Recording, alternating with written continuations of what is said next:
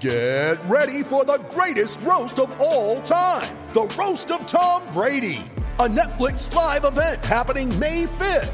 Hosted by Kevin Hart, the seven time world champion gets his cleats held to the fire by famous friends and frenemies on an unforgettable night where everything is fair game.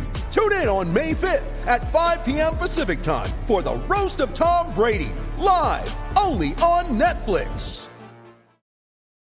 You ready? Showtime. On May 3rd, summer starts with The Fall Guy. Let's do it later. Let's drink a spicy margarita. Make some bad decisions. Yes.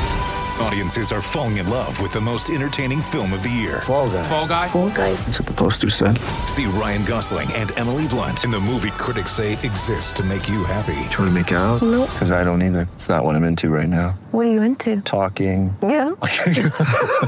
The Fall Guy. Only in theaters May 3rd. Rated PG-13.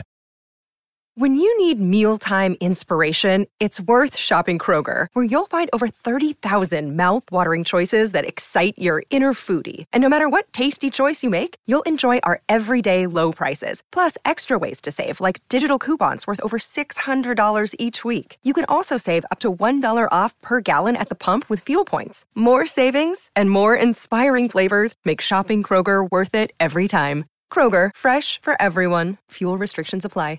With threats to our nation waiting around every corner, adaptability is more important than ever. When conditions change without notice, quick strategic thinking is crucial. And with obstacles consistently impending, determination is essential in overcoming them. It's this willingness, decisiveness, and resilience that sets Marines apart. With our fighting spirit, we don't just fight battles, we win them. Marines are the constant our nation counts on to fight the unknown. And through adaptable problem solving, we do just that. Learn more at marines.com. I'm Alex Rodriguez. And I'm Jason Kelly. From Bloomberg, this is The Deal. Each week, you'll hear us in conversation with business icons. This show will explore deal making across sports, media, and entertainment. That is a harsh lesson in business. Sports is not And, as simple you know, I- as bringing a bunch of big names together. I didn't want to do another stomp you out speech. It opened up so many more doors. The show is called The, The Deal. Listen to The Deal. Listen to The Deal on Spotify. Good morning and welcome to episode 86 of the Jaguar Report podcast. My name's Gus Logue, joined by my co host, John Shipley. John, how's it going? Are you surviving the cold? I think today might be the coldest day we've had so far in this. Oh man, dude, I, I, it, it's terrible, man. It, it's I, I, I normally like really prefer the winter too. You know, Uh-huh. Built like a walrus. You know, in many ways. You know, we we share some tendencies in day to day life, but I uh definitely definitely not a fan of when I walk out of sweat. It's like, it like stings, dude. It, it, I, yeah, I it, it, hurts a little bit, doesn't it? It's, Yeah. it's too crisp. Yeah, not, not a fan, not a fan. But with the bitter cold comes the bitter off season. Yeah, we talking before the show, man. Just as somebody who has to like write daily about them, the off season sucks. it's trash. Yeah. I know. It's like when exciting stuff like signing, like new, like new things are exciting. You know, change is exciting. New coaches, new rookies, new free agents, but that's like five percent of the off season, and the other ninety five percent we're kind of just here wasting away in the Florida cold. Just hanging out. Yeah, Florida cold. Just hanging out, buddy. I think I feel like it'll be like a two month stretch of just ugliness, and then hopefully the sun will come out to play a little bit more. But yeah, last week we went over some defensive coordinator candidates for the Jaguars, and since then it's been the list has been kind of a little more finalized from reports of who's actually getting an interview with the team. So, John, where do you want to start with this? Yeah, man. I figured probably we can touch base on two guys who, one guy who hasn't been connected to them at all, but it's still logical, you know, dots to connect, and then one guy who has been semi-connected to them, but I just I'm not sure how much he's going to factor into it. Uh, first one is Leslie Frazier. Like we both said that you know Frazier is probably near the top of the list of guys who we think would be good hires. Uh, he he's a part of the Andy Reid, Sean McDermott, you know, tree, etc. He, he comes from basically the same circle of coaches as Doug Pederson, but you know he's been taking head coaching interviews. I think he's had two this cycle. I think one with the Raiders, one with the Chargers. It and I I believe that he said on like NFL Network or something a few weeks ago that like his goal is to get a head coaching job this year. But I'm not sure how likely that is. You know, the Chargers. It, it really seems like Harbaugh. You know, it, it may, maybe not because it really seemed like Harbaugh from Minnesota a few years ago, and that Harbaugh that Harbaugh's a fickle one. You know, he's he's a yeah. You guy. brought him into the building. Maybe not. It, but yeah, yeah, I agree. I think Harbaugh to the Chargers as of now has a lot of smoke. Yeah, if it's not Harbaugh, I really wouldn't know for the Chargers. Frazier's a guy who like he probably deserves like another shot at like a second gig as a head coach, but taking that year off, I do think kind of maybe screwed him because there are just new faces every year. You know, like Mike Macdonald's getting way more interest this year. Bobby Slowik, nobody knew who the hell Bobby Slowik was 12 months ago. You know, like there's going to be new faces every single year. So maybe you know, I have no inclination of whether or not he will. Maybe Leslie Flake Frazier meets with them after some head coaching roles are kind of decided. But you know, it seems like almost half the NFL is semi looking for a defense coordinator right now between defensive coordinator openings and head coach vacancies, guys who, in most cases, other than one that we'll talk about, will want their own defense coordinator. It seems like probably be more prudent for the Jaguars to not wait around for Leslie Frazier, but that's where things I think kind of stand at the moment. I mean, yeah, I think there will be a lot of kind of like there's a lot of big fish in this cycle too, because you mentioned Harbaugh, but then there's also Belichick, Vrabel, and maybe Pete Carroll. It sounds like he or it sounded at his press conference like he wanted to keep coaching, but I feel like odds are he'll probably just stay in Seattle for at least a year. But I mean, there's like this is like the best coaching cycle ever. I feel like at least that I can remember. So there's bound to be a couple really good candidates who kind of like slip through the cracks. So, I mean, if the Jags want Leslie Frazier, then they might have to kind of like act up pretty quickly because I'm sure if he doesn't get a coaching job, he'll be like one of the top candidates, and he'll certainly have his like wide range of options for jobs. But I mean, that said, there's just a lot of good candidates this year. Yeah, and I'd imagine like he'd be a guy like if he was your choice, then you wouldn't mind waiting. He's just your choice, but they wouldn't have cast as wide of a net as they have. So another name, uh, Ejiro Evero with the Panthers defense coordinator. So the Panthers blocked his interview request with the Jaguars. He's still getting like a few head coaching interviews, but the Panthers aren't seemingly letting him do any deep like lateral move interviews, which is hilarious because they're letting offense coordinator Thomas Brown interview with the Chicago Bears. They're cool with him doing it, you know, but it, what, what does that mean? Yeah, exactly. It man, it really seems it really seems like Tepper's not gonna let this dude leave. It, like he's he's like gonna mm-hmm. like force him like the next head coach like that this is your defensive coordinator. So I think he'd be one of the best candidates, and like it's a good thing the Jaguars like even reached out to him. Like him and Nielsen, I think were the first two names that they were connected to since they were both blocked. But I mean, like those are two names like they should be looking at. So it was a good thing that they looked at him. It just it really feels like Carolina's not going to dare let that contract breach. yeah, and like it's definitely not a Jaguars thing. It's just a Panthers thing where they're not letting them talk to anyone. So yeah, I think that's one that you can kind of safely scratch off the list since obviously it was blocked. And unlike Nielsen, who was blocked and then like got an interview, I don't think like the block is going away anytime soon. Huh? Why are the Falcons letting coaches interview now? what's what's going on at Home Depot? After there was news that Harbaugh and Belichick were in the building. So I guess if we think Harbaugh is a Charger, that means Belichick is a Falcon. That just feels weird, man. That just feels yeah. weird. Especially after 28 to 3, too. Like that that's like a few more than a few years ago but at this point. So I feel like it's not that much of a sting anymore, but it's still interesting. I didn't even consider that aspect of it. He that's how, that's how Thomas Dimitroff becomes a general manager again. Uh, honestly, I think because Arthur Blank really has been like a quasi like I want to be a Patriot way guy like his entire ownership. Dimitroff came from like the New England, you know, tree basically. So, oh God, New England way. That. well, okay. Give me give me your thoughts. A lot of people, you know, you know, I I, I see the tweets. I choose not to engage, but I, I see the tweets. A lot of people were hoping maybe you know a Belichick Jacksonville conversation might ever happen. I, I don't think that would ever happen. At least not in this current reality.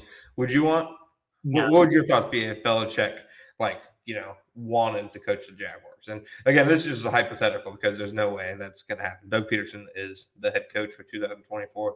Don't you dare anybody take this out of context. But just for hypothetical, what would your reaction be? if Belichick was the head coach over Mhm. Doug Pederson, I I I mean, is he getting roster control too? No, no, no, no. He- he- He's either getting roster control or he's working with uh, the current general manager.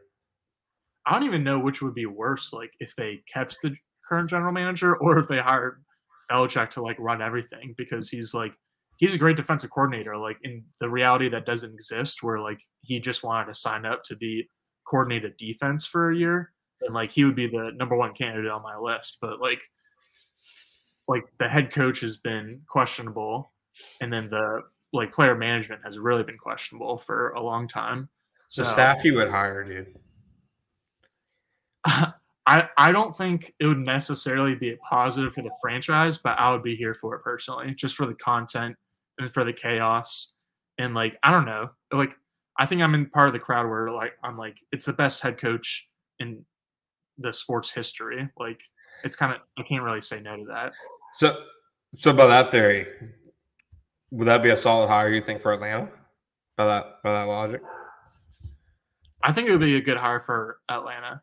I don't think it would be like the best hire they could make because I would just hire like Mike Macdonald or Ben Johnson, or like even like Mike Vrabel would be a really good hire.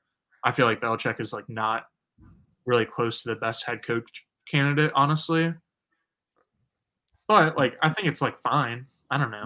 You ready? This I'm I'm I'm I'm sitting on the fence on this one. Like I think like Belichick will like get his next team to like the playoffs, but he's not going to win a Super Bowl, and like he's just going to end up fizzling out and kind of retiring.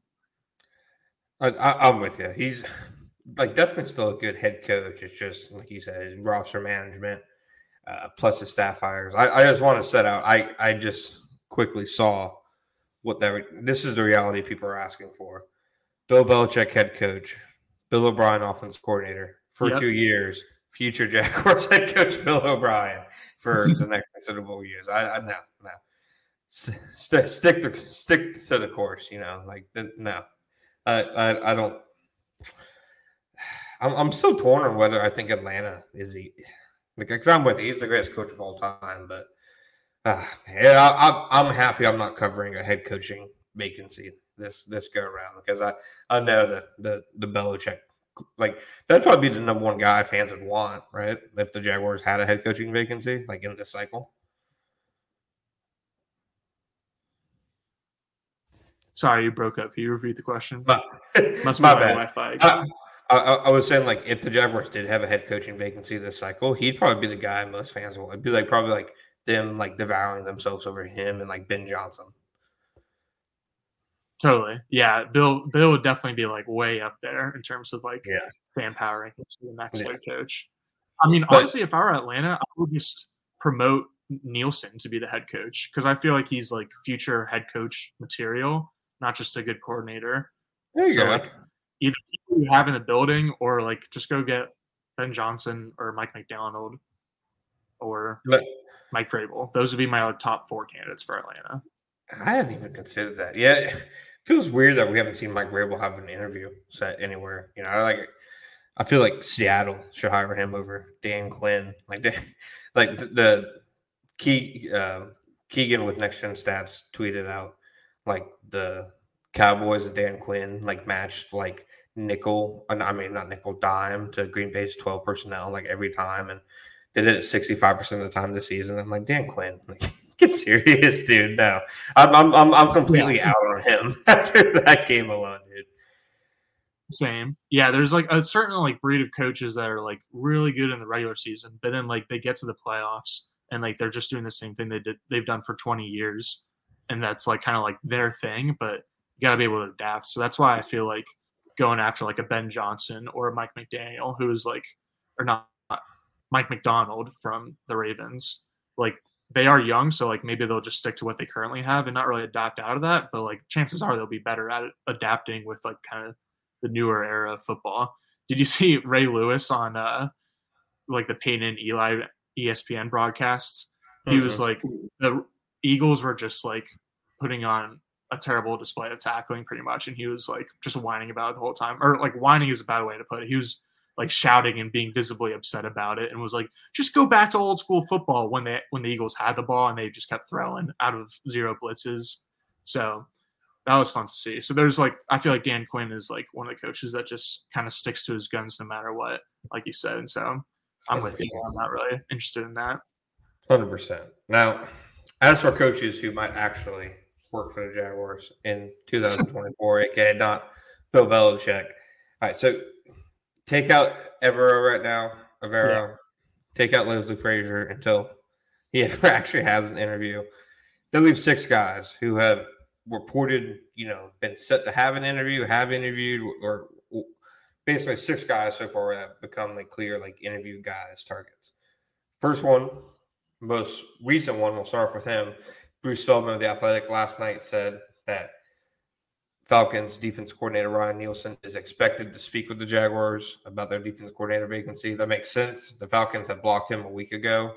Uh, Jonathan Jones of CBS Sports said the Falcons have been blocking all of their assistants from lateral moves, but that as of like now, they've like lifted those restrictions. Which you know, again, what what what does Home Depot know? But none, nonetheless, it makes sense uh, that you know the Jaguars now that the Falcons coaches can interview elsewhere can talk to Nielsen. I think like like to me, and I'll I'll give you my list at the end of the game. Not the game. Jesus Christ, the, the podcast. It's it's a game to me. It's a game to me. I'll, I'll give you my list at the end of the podcast of how I would like. Yeah, yeah. Get your get your come on, That. Yeah, yeah. Of how I would rank them, but Nielsen's like obviously super high. I mean, so he comes from the like New Orleans, like Dennis Allen, like deep in the DNA, which is mostly like a four man front. So a four three, if you had to label it four three or three or three four, whatever. But he runs some multiple fronts. Uh, they, I think the Falcons were 19th in blitzing under him, so they blitz some, but it's not like a heavy blitz team. But a ton of man coverage, a ton of single high safety, and not much zone coverage. But the Falcons defense, like feel like the last like five or six years has been miserable. They look good this year. he was he, he was probably the best defensive coordinator hire in this NFL's past coaching cycle. I'd say like Arthur Smith, like the decision to hire him was a home run after you know he had been one of the Saints' top guys for years. Like you know he's a defensive line based guy. I, I really think he's like a great candidate in the same way. I think they deserve credit for reaching out to Evero. Like that's a smart move to make. I think this is that same ballpark. Yeah, I think we both said last week that he's one of the candidates out there who's, or just one of the defensive coordinators from last season who definitely got more out of their defense than like the roster that was there or the talent that was there on the roster. And so I'm interested in like whether all that one high that was in Atlanta last year was more of a Nielsen thing or more of a Jessie Bates thing who they got in free agency because in New Orleans they run a lot of man coverage, but it's more so two man or cover two man with two safeties over the top instead of just one safety over the top. So I wonder if like Nielsen was like simply adapting to the talent on his roster, like when they brought Bates in, or if he like actually specifically wanted to go to uh, one high structure, and that's why they brought in Bates. So like I don't really know what was like the start of that, um, but I think he's uh, I would say he's probably the number one candidate that I would have on my list because like Leslie, I think is probably the best like veteran guy that's available or that's been like linked to the Jags. But I almost think that he's similar to and almost like Dan Quinn, where it's like they're like great at coaching their stuff and great coaches in general, but like they've kind of failed to adapt against like really high powered modern offenses in recent years. I think that was like he was like kind of departed from the Bills mostly like as a scapegoat because Sean McDermott was looking for ways to save his own skin, but also because like the Bills defense was one of those that was held up great against mediocre quarterbacks and poor quarterbacks. But then when it came came time to face Patrick Mahomes, like they kind of got shredded. So I think like, and then with that said, like we talked about how the Jags are probably going to be looking for someone with coordinator experience after they just went through Caldwell, who was a first time play caller. So I think Nielsen is like a good mix of those where he's like a young guy who will be able to adapt his defense uh, a little bit more better than like these veterans like Wink or Leslie. Uh, but he also has like actual experience calling a defense and coordinating his own defense and kind of like has that on his resume. Yeah, and like I think for any concerns about people have with the Jaguars have been built for a three four, how would they transition to a four three? The Falcons are the same way. Like their personnel for years is being drafted and built for a three four defense, and he came in there and was able like basically to retool it, you know, right away. I mean, so they've looked at a few different guys, like like in terms of specialties, like, like several defensive back guys, uh, one linebackers coach, maybe I, and Shane Bowen, former linebacker himself, and then a defensive line guy, Nielsen. You can see looking at the Falcons like numbers, you know, last year, just how you know he would probably like fix the Jaguars' run issues and their front issues. Like they were number one in EPA per play against the run last year, and one of the top teams in success rate against the run last year. Like they were, you remember the Jaguars game against them, dude? They they, they were a tough front to run against, and I think a lot of that Yeah. came from him because it had not been that way in years past. So it, I think a lot of the search comes down to what does what's Doug Pederson looking out of out of a new defense coordinator. The multiple defensive backs guys makes sense to me because they had so many breakdowns in the secondary, despite having veteran guys and guys who have played together for thirty plus games. But they still have defensive front answers. I mean, questions that need to be answered, and I think Nielsen would go a long way toward answering those. Yeah, I think I said last week that I, would be really interested in seeing like who the defensive line coach was, and I wouldn't mind hiring a defensive coordinator that had a focus in D line. But I think that was I had some like recency bias just because Jackson's uh, Jacksonville's 2023 season on defense was kind of like ruined a little bit by their like lack of depth or quality play on the interior defensive line. But I, like now that I've had like a week to sit on it, I think that hiring a defensive coordinator with more of like secondary experience might actually be the move based on like the talent that Jacksonville does have on the roster already, namely in Tyson Campbell and Andre Cisco, because those were two guys that a lot of people in the building and outside the building for sure too were expecting to take like really big leaps and kind of help to elevate the defense. And they did do that for the first four to six weeks of the season And so they both kind of succumbed to injuries. But I think those are two guys who have just like all the potential in the world. And so it'd be cool to get a coach who knows what he's talking about in terms of secondary to get in there and kind of help develop them more. Yeah, no, hundred percent. And that brings us to you know we're, we're going to talk about these two as a pair, but one of our next two guys, you mentioned him, I think, uh, last week, Chris Harris, the passing game coordinator, cor- defensive backs coach with the Tennessee Titans, and Tennessee Titans defense coordinator Shane Bowen, who one of like the funniest things like you brought throughout this coaching cycle has been a defense coordinator for three years and a play caller on their defense for four years. He, he like went like a whole whole year where he was like calling. I think it was 2020 where like he was calling the plays as like the outside linebackers coach. like why not just like name him the coordinator? So coordinator and name for three years, play caller for four years. Chris Harris is obviously the defensive, you know, backs based one. He was a guy like when the Titans like signed, hired him, that was seen as like around the league like a really strong hire. Like people like see him as a future defense coordinator.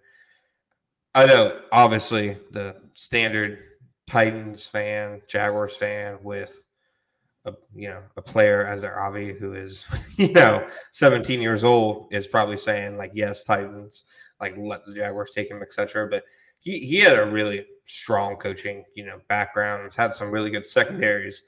I kind of lean toward the Titans' issues against the pass this year, just being like injuries like at the position and you know, clearly not having the horses like to get it done. Yeah, honestly, he's a former safety, and I think he did a good job coaching at the safety specifically because the Titans really, as you said, were hurt pretty bad by injuries, uh, but especially at outside corner, and they didn't really have a lot of talent out there to begin with. And so I think like the Titans defense was like definitely liable against perimeter receivers this season, but at the same time, like they still finished as I think a mediocre defense statistically or efficiency wise. And I think a lot, large part of that is that like the safeties, even after they traded Kevin Byard to the Eagles earlier in the season, were able to like kind of help be the glue of the safety.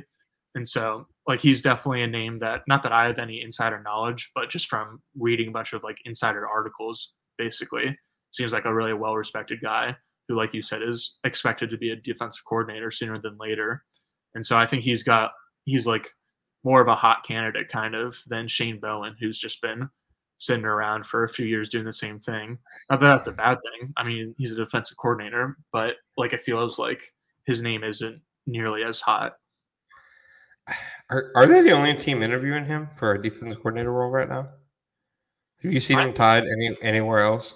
No, honestly, I haven't seen a lot of like coordinator ties. Only just like the head coaches and Jaguars. Yeah, but no, that's a no. I haven't. It. Yeah, man.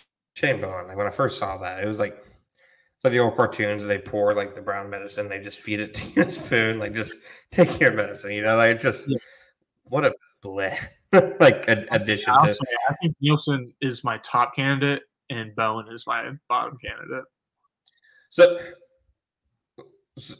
so why do you think that is? Like, what you like? My reasoning for it is that the Titans only once under him had even a semi okay defense.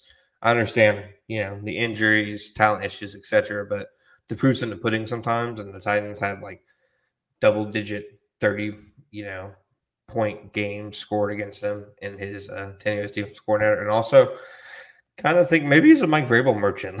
he goes everywhere with Mike Vrabel. You know, that's that's my thing. Like, how, how do I know he's?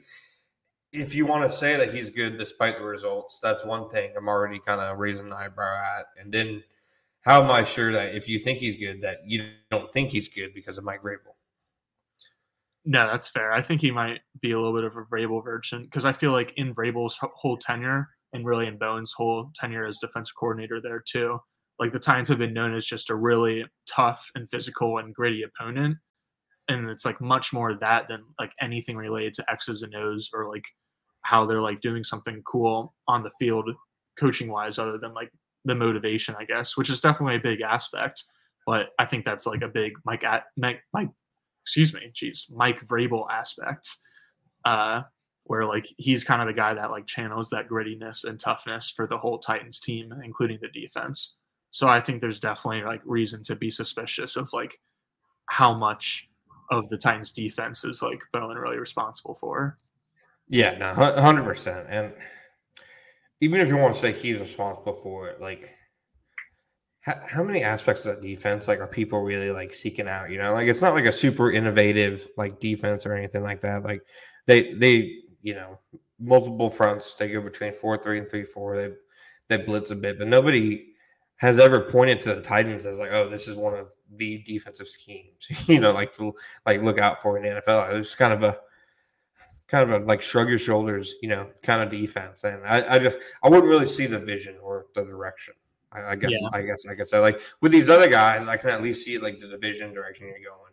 He would just feel like he'd feel like a coach that like Doug Marrone would hire in 2019 or something. Like just like there's like there's no point.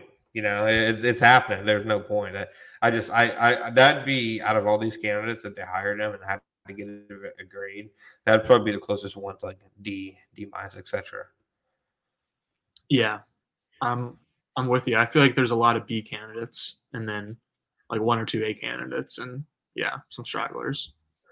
I mean, uh, I like you look at a few of the other coordinator searches, like the Giants defense coordinator search has been, you know, super odd. They've only, I think, looked at three guys since Wink uh, left in an uproar, and none of them are like guys who really pop off. Like maybe the biggest one is Miami's like linebackers coach, but it's not like a lot of like established names or whatever. I think when you look at the like the six guys the Jaguars are slated to talk to, slash the one guy they got blocked from, the Jaguars have done a pretty good job of like casting their like a wide net and looking at a wide variety and diverse like candidate pool, right? Like like I'll, I'll give you know credit to them, you know, the organization in general for the search so far. I think other than the one kind of candidate we just talked about, I think it's a pretty strong one. No, I agree. And like, I don't know. I think like there's like the two there's two Titans, which is like more than any other team, right? The only team with two people who have interviewed with them.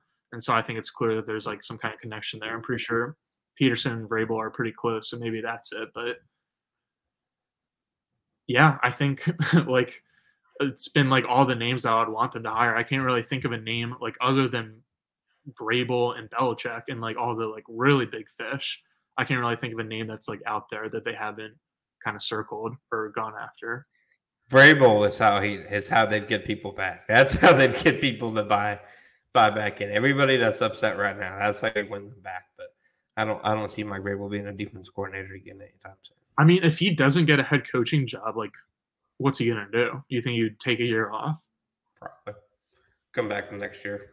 Yeah. I could even see like him being a like assistant head coach or like senior defensive assistant for like the Patriots or like just like a random team and just take like a low key role for a year and then put his name back in the head coaching cycle. So yeah, so, I'm with you. I remember their owner like saying like they had thought about trading him and decided not to. But at the same time, the Patriots have it written in the Jerod Mayo's contract that he was always going to be the head coach after Belichick left. Who the hell were they talking about trading him to? the Raiders. yeah.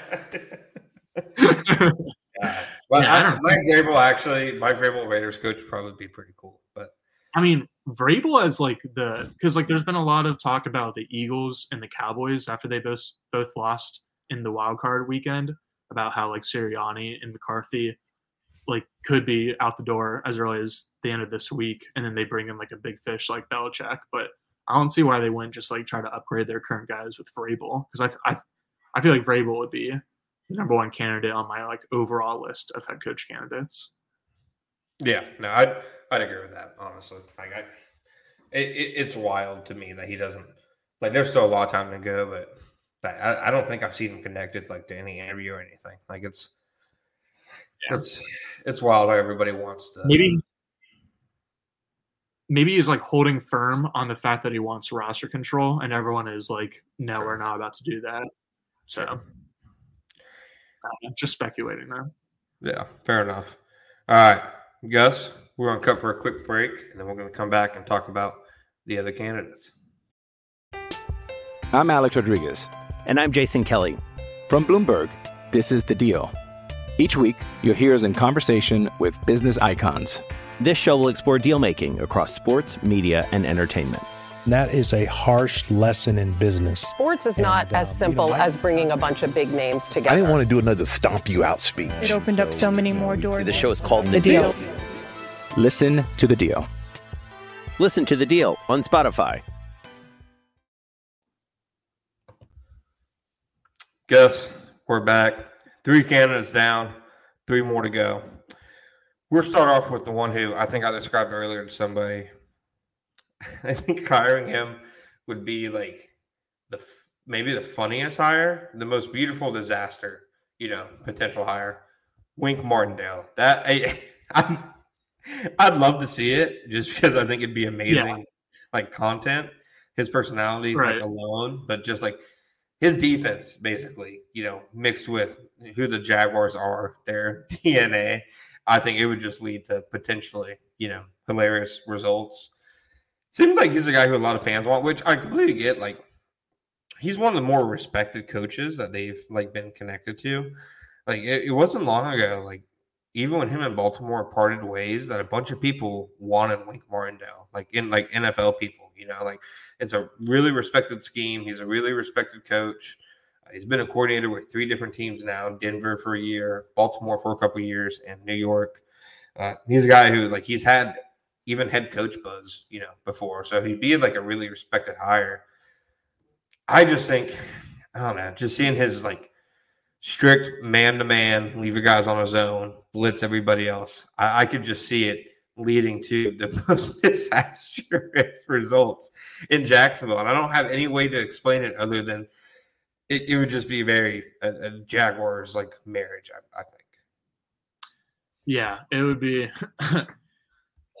interesting. He I feel like originally got let go by Baltimore two years ago because he was one of those guys that just wouldn't adapt. The Ravens actually had like I feel like a top ten defense for several years under him, but he just like one of those guys that does his thing and doesn't no matter what. And so it's again one of those guys that can kind of like run into trouble once you get to the playoffs and there's a lot of like more specific game game plans uh, and just a lot of like really good coordinators like kind of like Jim Schwartz coordinated the best defense in the league this year for Cleveland, but he does his own thing. And like Bobby Slowik for the Texans kind of diced him up.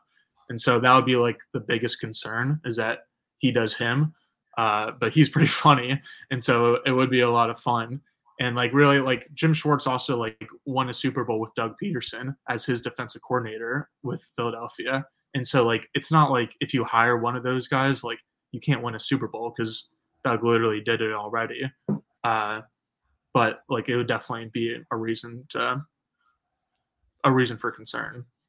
If if they hired him, I would request that they do a entire video series just him and Baalke deep takes. Like I I just I just, I just want to see those two guys, you know, interact. But I, I am with you. he like he does a lot of good. Sorry, accidentally accidentally hit the uh, hit the pause. We're back now. I I posted yesterday in a uh, pros cons like about him, like his like him stating what his philosophy is, and he's like, great quarterbacks gonna you want to force them to make quick decisions, not be able like to dice you up. Average quarterbacks, you want to throw different things at them, and I feel like that's something the Jaguars didn't do well against backup quarterbacks. You know, like this year especially, like they just they didn't make the pictures like murky for them. They kind of just stayed true to you know what they did and yeah i would also say i think both you and i like said like especially after the cleveland game like zone blitzing was killing like their defense you would probably never see another zone blitz again with with wink you know it'd be like strict like man blitzing which i think would probably be better for their personnel yeah like if anyone did watch the eagles bucks game on monday night like todd bowles was going cover zero. It felt like every other play and sending the house. And so like he is more of a zone blitz guy generally, but he was sending a lot of man blitzes too. And that's what it looks like, just like crowding the line of scrimmage, trying to get what like muddle up the offense's protection rules and just get one free rusher so that the quarterback is literally forced to throw in like as soon as he gets the ball. so I think I think there's like fair concern out there uh, on the Twitter sphere about like with the style of defense that is brought in. Because like as you said earlier, like three four versus four three, like I don't think that makes too much of a difference. But like there's definitely coordinators that are like more like way heavier in zone coverages and man coverages. And I think uh for like really the whole personnel in general, like including linebackers and safety, but especially for Tyson Campbell and Darious Williams, they're both like better in zone coverage when they're like able to play off coverage and have eyes on the quarterback and be able to just like react quickly and break on the ball as opposed to playing like trail man coverage and like staying on a guy's hip and like fighting through like contact on just like short five yard hitches pretty much. And so like I don't think like a Wink Martindale or Nielsen or like a kind of hire that brings in man heavy scheme is like like I like you you you're allowed to hire those guys like Tyson and Darious can still play man coverage. Yeah. Uh, but I think like it is fair to say that they're better in zone. So I, I, I think that's a you know good point to make. How much would you factor that in? Like, do you think you like say they hired a Wink or hired a Nielsen? Do you think that they have to throw resources at the cornerback position to kind of compensate for what the new scheme is? Because you know, just playing on that island one on one is obviously different in pass coverage, but it's different in run support too. Like Darious Williams, like would basically have to live on an island as a run defender too, and yeah. outside of a few flashes here and there, he he just he's never like been like that kind of tackler. Tyson Campbell could absolutely do it. Would it make you have to say you hire one of those guys? Do you have to throw a ton of resources at cornerback, including potentially the 17th overall pick? Yeah, I think you do. I think you kind of put it well. I think you need like islands out there that can just hold up one on one, but then also still be able to kind of provide support in the run game. And right now, like Darious is, I would probably say like a good run defender for his size. Yeah. But he's probably a net a net minus in general in run defense. And then like again, he's not really the kind of guy to just like he's a lot better when he's able to keep an eye on the quarterback and break off of that as opposed to just like shadowing a guy and being on his hip. And so I think if you get like Leslie Frazier and run a bunch of zone, I think you could keep Darious and then like maybe even still draft a cornerback because like I think Darious with his size and height combination could honestly like kind of fall off at any point and like hopefully he won't, but you just have to kind of like be ready for that scenario rather than just going into next season with Montaric Brown as the next backup. Uh, but if it, like especially if they get man defense, I think you got to consider like maybe uh, letting go of Williams and getting some cap relief so that you can get a guy both in the draft, possibly at 17, and in free agency. Because again, like you really just have one island player in Tyson Campbell, and like even if you like sign L'Jarius Sneed in free agency, like him and Tyson would be such a sick corner duo. But like with that style of defense, especially for Wink, where it's like the guys are on islands and they're not getting any help, like that style of defense is like more about the your, your weakest link than it is like your strongest chain. And so like you need guys that can you need three guys that can hold up, not like one guy who's elite at holding up and two guys who are okay. So I think yeah, they should spend resources at corner regardless because of where Darious is out, but especially if it's a man defense and especially especially if it's like a man blitz defense. I I just fixed the Jaguars. in, in, in, my head, thanks to you bringing up eh, bringing up Sneed. So release, release Williams, Cam Robinson, Foley Fatukasi, Rayshawn Jenkins, and I um, think I'm missing an obvious one. Brandon uh, Scherff. Brandon Scherff. Okay. Resign Ezra Cleveland to you know a, a, fair deal. Obviously, I don't pay him a lot. Sign yeah. Robert Hunt. Sign Christian Wilkins and sign L'Jarius Sneed. Holy cow! Yeah, that's a lot more names than I. I, I picked the Jaguars. I picked more. the Jaguars. They have that. They, they have enough cap space to do all that if they if they make those moves as well as retain Josh Allen and Calvin Ridley. I think what like so what are positions that they absolutely have to target in free agency?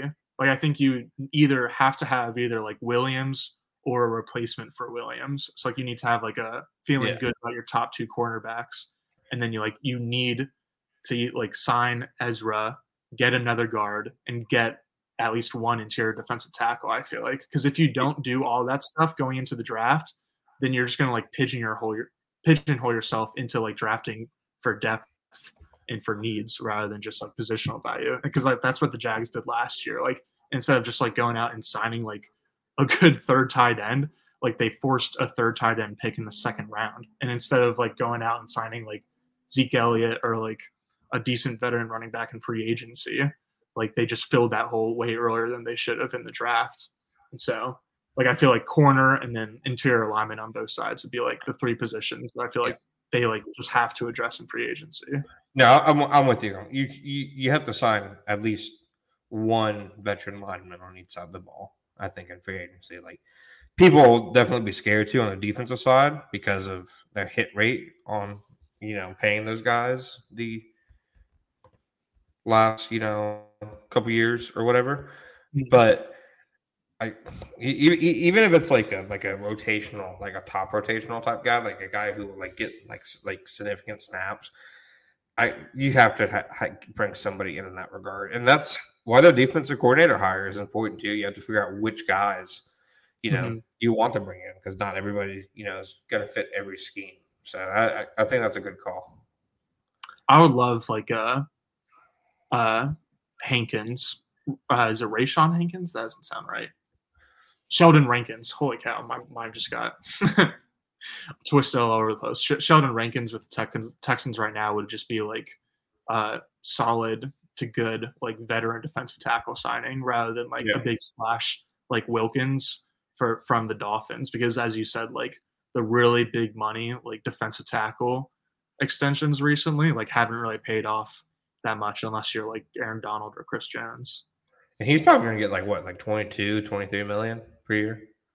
Yeah, like I'm I'm I'm out on Wilkins, especially after like yeah. we're out. Like I feel like that's not really a great sign. I feel like they're like they've had like a pretty good front office or like just team building kind of in the past year or two. And so I generally think that they're probably a smart organization. And so the fact that they were like out on Wilkins, and then I feel like I haven't really heard his name much recently. I'm, I'm, that's not the big fish I want. I, I want uh, L'Jarius Sneed. Can you count that as a hot take? I think it does. You you just you just take without even knowing it. Okay. Yeah, you just take without yeah. even knowing it. Yeah, there you go. Do I have to? I was, yeah, I don't want. I don't want Christian Wilkins. I want you to do the first bulky ball 2024 and compare Tyler Lacy to Christian Wilkins. I want you to remember this and to do that. You know, moving forward. Would you rather have a fourth round pick or Christian Wilkins? you tell me, buddy. You tell me. All right. Yeah, it'll be good. It'll be good. Yeah. Moving on. Next coach talk about one who I'm I'm really interested by. I think he's the only one other than Harris who hasn't been a defensive coordinator is Baltimore Ravens passing game coordinator Chris Hewitt. I genuinely think like trying to get anybody from the Baltimore coaching tree is smart. I, somebody smart mouth me and be like, just saying they added Joe Cullen from the Ravens coaching tree, which yeah, they did, but Jihad Ward and Damien Wilson and Myles Jack and K'Lavon Chaisson all started for him. Like, I'm not mm-hmm. I'm not going to hold that really against him. I still think Cullen was probably the best coach on that 2021 staff. I think getting anybody from like like he, was like a Harbaugh like lifer. He's been with Baltimore since 2012. Harbaugh coached him as a special teams player when he was a special teams coordinator in college at Cincinnati. He's like as much of a Harbaugh guy as you know you, you're going to get really. So I, I get that with him, it's a little bit more hoping for potential, kind of like with Caldwell, because he just hasn't been like running the show on his own before. But he's somebody who I'm I'm really you know impressed by everything I read about him, everything I've heard about him from you know people I've asked in NFL, you know circles, stuff like that. It, no, nobody has anything but high praise for him. He was also probably the top candidate after Mike Macdonald when the Ravens moved on from Wink Martindale. So the only reason he's not been a defense coordinator so far is because Harbaugh found the best you know, coordinator in football. You know, like he's yeah. he's he's clearly a good coach, and to be there for that long, their secondary has been super well coached this year. Guys like Geno Stone, Brandon right. Stephens are, are you know balling out, and he's had a ton of Pro Bowlers basically under his wing basically the entire time he's been there. I think he'd be a, a fantastic hire. I'm I'm not as sure as as sure as what philosophies he'd bring to the table. I'd imagine it'd be like the Ravens, where it's like mostly a three-four front, but a lot of the disguises they do is with the back seven as opposed to the front seven, if that makes sense. Mm-hmm. But yeah. I think he'd be, especially if they want to fix the communication in the secondary, I think he'd make a ton of sense. Yeah, one name you didn't like, you or you said Pro Bowlers. Like he's also been coaching Kyle Hamilton and Marlon Humphrey, who are like elite coverage defenders over the middle of the field. And so I, I think he would be like he's at like the top of the list for me in terms of inexperienced coordinators. Like I feel like my big three right now are him as like the inexperienced guy, Leslie Frazier as the experienced guy, and then Nielsen as the guy who's like kind of in between since he just has one year of experience and it looks pretty good. But I also like that he's uh, kind of a Harbaugh merchant a lot more than Bowen being a Vrabel merchant because like with Bowen and Vrabel, like I said, it's like kind of hard to separate the two of them. But like uh, with Hewitt, he's been under at least three different defensive coordinators because he was under Macdonald this year and last, and then Wink Martindale the past several years before that. And then I think he was even with like one or two other defense coordinators before Wink. And so he's got a lot of different experience under def- different defensive coaches it's not like he's just been under like Harbaugh and has only kind of like learned one system. And so that that makes me like feel good about his chances as like whenever he does coordinate a defense and call plays for the first time. Uh, and yeah, I'm with you. We're like again, not that I have inside sources, but the like inside articles that I've read have all been a lot of praise for Hewitt. So I think he's definitely a, like probably like the under the radar name to watch or at least under the radar compared to like names like Belichick or Vrabel. Yeah, no, hundred percent. And like, like like we both said, like because he hasn't been a coordinator before, like you don't see his name as much. And yeah, may, maybe a little bit of it is you know the fact that just he's from like the Baltimore Tree and it's impressive. That's probably a little part of it, but I think he has an impressive resume. You're right. He was with the Dean Pees from 2012 through 2017, then Wink Martindale, and then Mike Macdonald. So three different, three very different schemes, coordinators. You know, he's had to very good of, coordinators. That yeah. great, three great coaches. Exactly. So, I, I, he's somebody who, again, you know, when you're looking at the coaching tree they've looked at, I mean, like the coaching pool they've looked at, I think he's a strong addition to it. And, you know, I, I tip my hat to them for that. The last one, Jet safety coach Marquand Manuel. He, he's the only one with ties to Doug Pederson. He was the Eagles defensive backs coach in 2020, Pederson's last year at the Eagles. Before that, he was the Falcons defensive coordinator for a couple years. He was uh, in Seattle, I think, in like 2014, 2015. So he's basically with Dan Quinn for like five or six years. Was with Doug Pederson for a year, and then since then has been Robert Saleh. He's been in the Seattle like the Seahawks cover three, Lotto, Auto, Leo cadence system.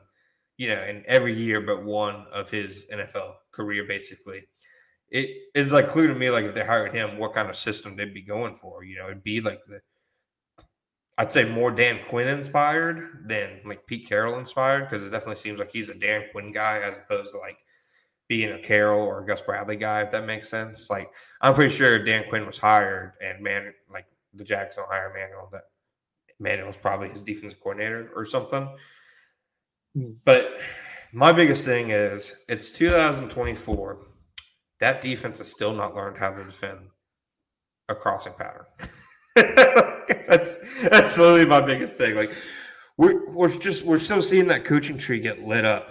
You know, like in big games, like like you said, well, they'll have good regular seasons, they'll have good defenses per se, but when you go against like the elite offensive coordinators, they they just dice it up, and I'm not sure how much different, you, you know, different philosophies he he he would bring. But like I said, he's the only guy with Pederson ties. Maybe that gives him you know a little bit of an edge. Yeah, we've talked about it before though. Like even like Doug Pederson has said himself, like talking about Gus Bradley's scheme in Indianapolis, which is a big cover three scheme.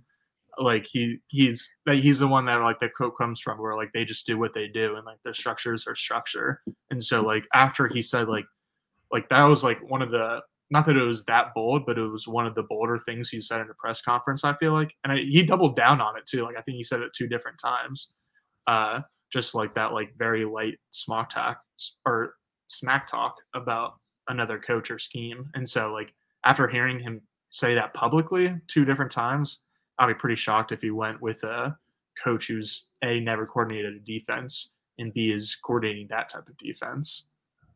He's coordinated a defense. Oh yes. Which which defense? Atlanta. Under Dan ah. Quinn. oh. yeah. Okay. Co- coordinated a defense, but you, I, I, I had several other people like say the same thing to me. Like his run as a coordinator was very, you know, not noteworthy or newsworthy, really at all. He's. I, I don't think he's that inspiring of a candidate. Like he makes sense I figured he'd be a candidate, you know, because of the Pederson ties. He's because he's another defensive backs guy. Like he's a respected like defensive backs like mind and stuff. It's just I'm I'm not sure. Going back to that defense, man, those cars still run deep. It, it's funny. This is the second time he's been considered a Jags defensive coordinator candidate. He was a candidate in 2016 when they hired Todd Wash, and Todd Wash, who was then the defensive line coach, one of the best stories in Jags lore. Gus Bradley had Todd Wash sit in on interviews with the other defensive coordinator candidates and ultimately hired Wash over names like Manuel, Jim Schwartz, and Big Lou from Cincinnati. So, oh, Big Lou. Yeah, yeah. what a what a what a great coaching search. Man, Schwartz got hired a year later by Doug Pederson and won the Super Bowl. So, what are you what are you gonna do?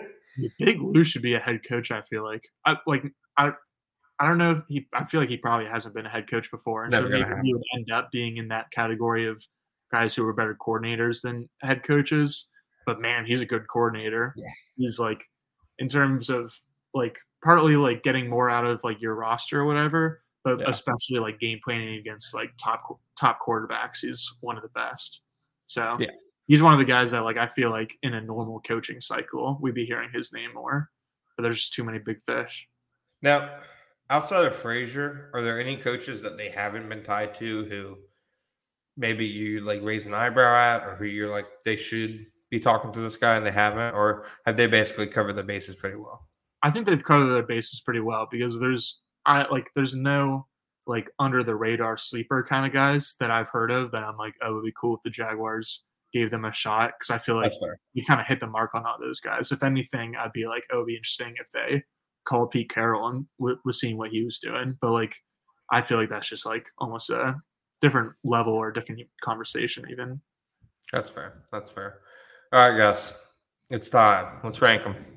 All right. Everybody has a good ranking. All right, from who you think is best, who you think would be worst. I'll go ahead and go first. I'd go Nielsen, Uh huh. Hewitt, Morndale, Harris, Manuel, Bowen. That's that's my thumbs up or thumbs down. That's that's so so if you if you don't want me to mildly criticize you on my podcast, that's who you're I- hired, bub. I've got the same thing except flipping Wink and Harris. So from top to bottom, I'll go Nielsen from Atlanta, Hewitt from Baltimore, Wink, or no, Harris from Tennessee, then Wink from New York, and then Manuel from the Jets, then Bowen from the Titans. Ooh, Ha- Ha- Harris over Wink. What's give me give me give, give me that skinny. Why why's that? Uh, just because like Harris hasn't done it before, and so like I feel like he's got like a little bit more potential. Because like Wink would be like I feel like probably coordinate a good defense, but I don't know if it would be a great defense. So I don't know. I think like I think Harris to put a cliche on it is like a low floor, high ceiling option compared to Wink. Knowing how much Jaguars fans hate seeing Josh Allen and Travon Walker drop off in the coverage, I'm now rooting for them to hire Wink so I can see Jaguars fans erupt over Travon covering like Tank Dell in the slot next year.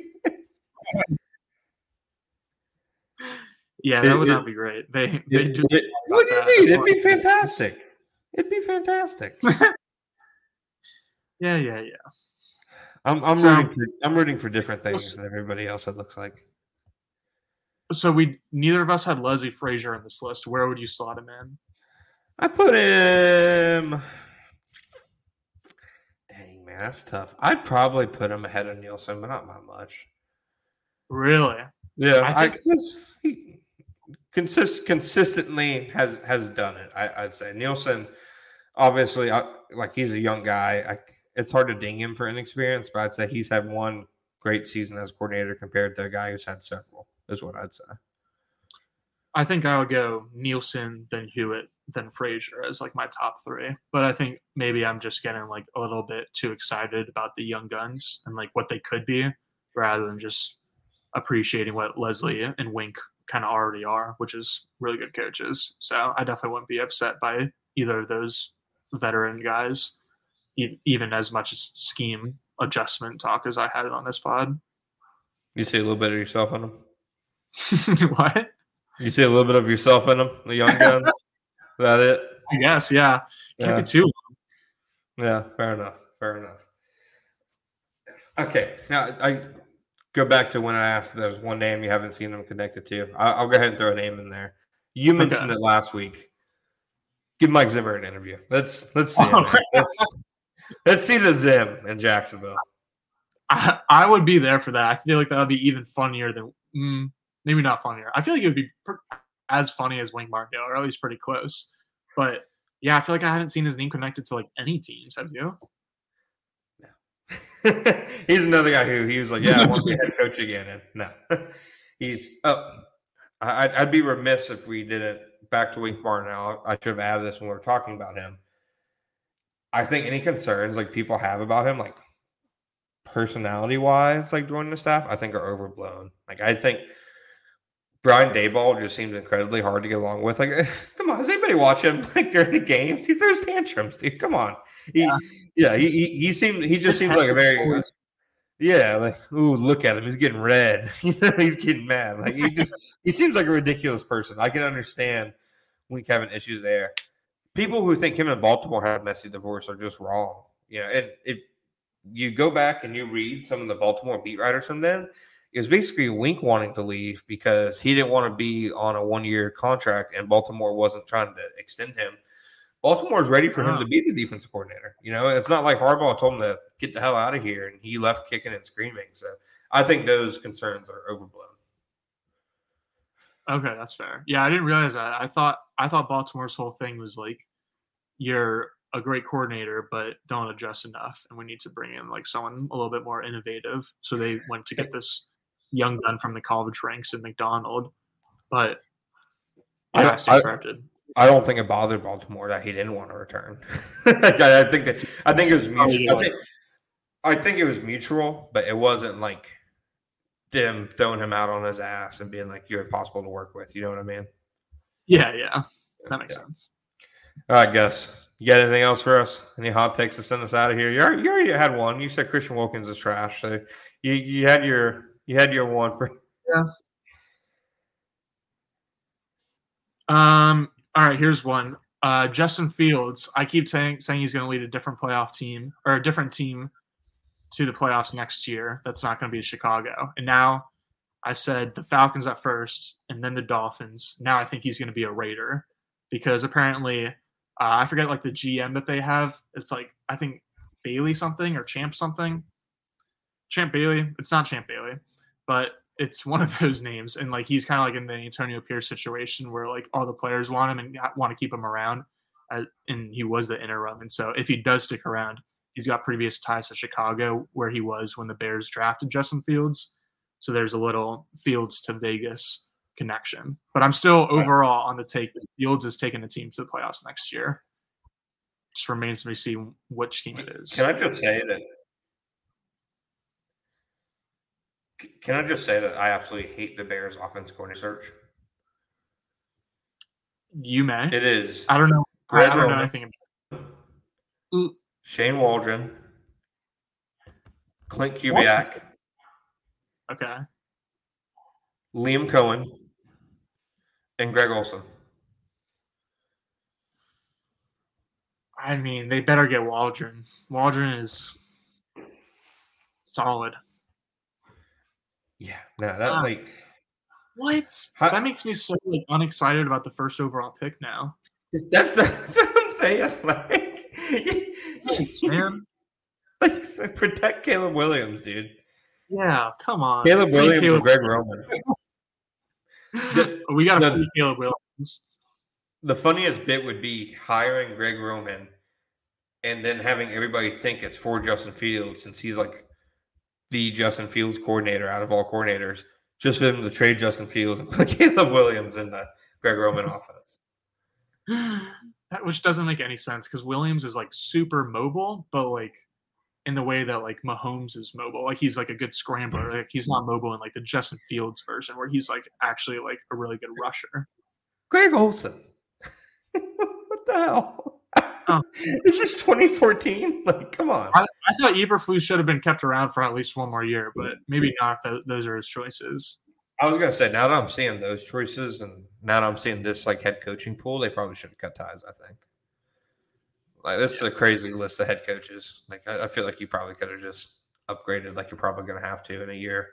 On that note, Gus, got anything else? No. All right. Yeah. RIP Bozo to the Chicago Bears offensive coordinator search is our is our parting shot. Right. Thank you guys for joining us for the 86th episode of the Jaguar Report. Who could have thought we'd we'd get here, guys? We'll uh we'll be back either this time, this time next week, or when there is uh any more concrete significant news along the defense coordinator search. But until next time, John Shipley, my co-host Gus Logue. Thank you guys for joining us.